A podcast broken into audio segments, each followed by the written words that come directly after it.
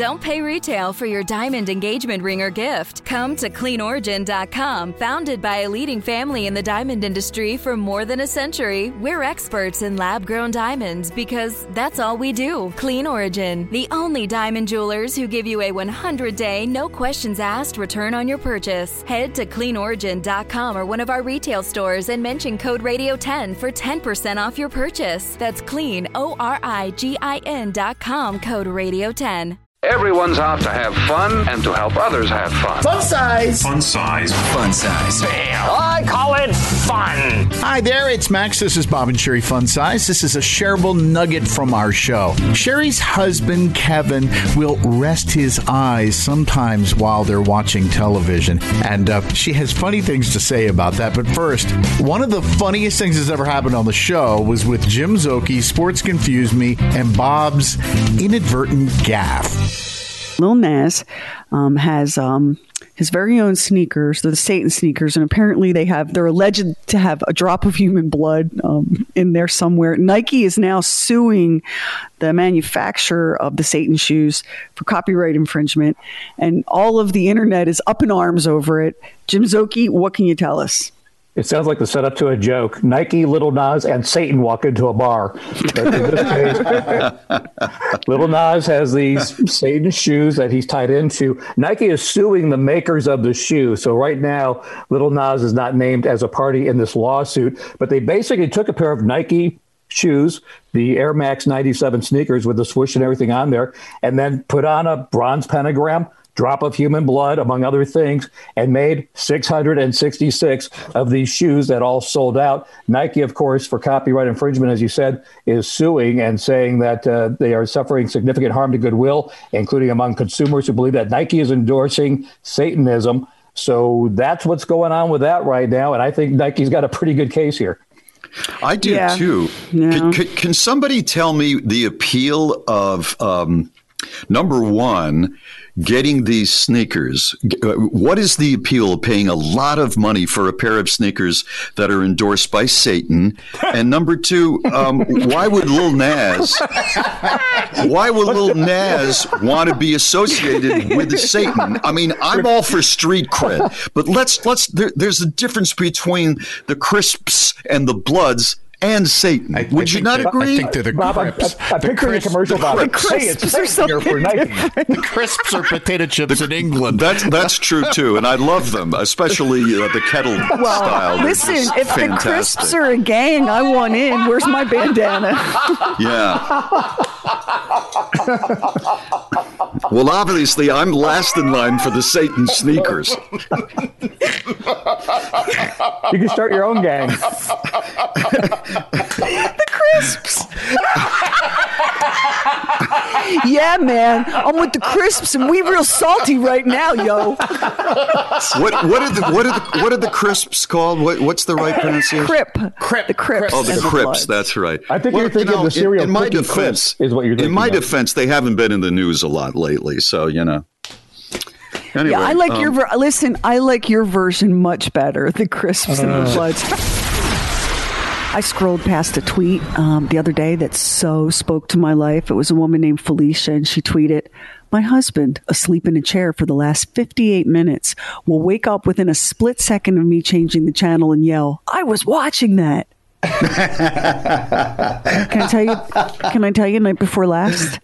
So night before last, um, we're we're watching something, and there we have like there's a DMZ of shows that we can watch together. Like I am just not going to sit and watch hours and hours and hours of sportsy stuff, and he is not going to watch Bridgerton at all, right? So there's this DMZ of things we can watch: Mysteries of the Abandoned, Mysteries at the Museum, Dateline. Like there's some stuff that we can we will watch together.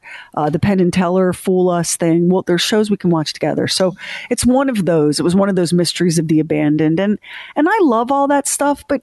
But after a while, you know, okay, it's an underground missile silo in Irkut- Irkutsk. All right, okay, I got it, gotcha. He's asleep, and I'm looking at him, and he's asleep. And so I what I want to watch is the rest of season 3 of The Handmaid's Tale on Hulu, which is something he can he considers to be the most depressing thing in the world. And he says to me, mm-hmm. This is the most depressing thing in the world. Yeah, well, try being a woman in it, okay? I'm mm-hmm. So he goes to sleep and I wait. And he's asleep for five minutes, 10 minutes. And I decide to test how asleep he is just to make sure.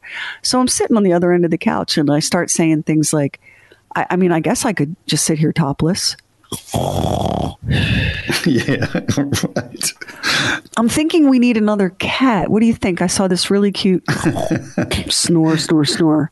So I dropped the volume down a little bit, you know, because when you're going to make a programming change while your partner's asleep, you have to know your strategy. So I dropped the volume a little bit on the missile silo in Irkutsk, and uh, I float a couple more by him.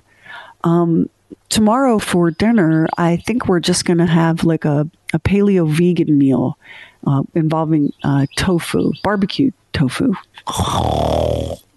So I'm good. So I very carefully, very strategically switch it off Mysteries of the Abandoned over to Hulu and like the fifth episode of season three of The Handmaid's Tale. I kid you not, five seconds later, his eyes snap open. I, I thought we were watching Mysteries of the Abandoned. I said, You have been asleep for the last 30 minutes. I was not asleep. I was resting my eyes. I said, Yeah, you, you hmm. I was talking to you and you didn't respond. Nope, I was just testing you. I was just testing you. so I said, well, So I said, Well, tell you what, I have an idea. I have an idea.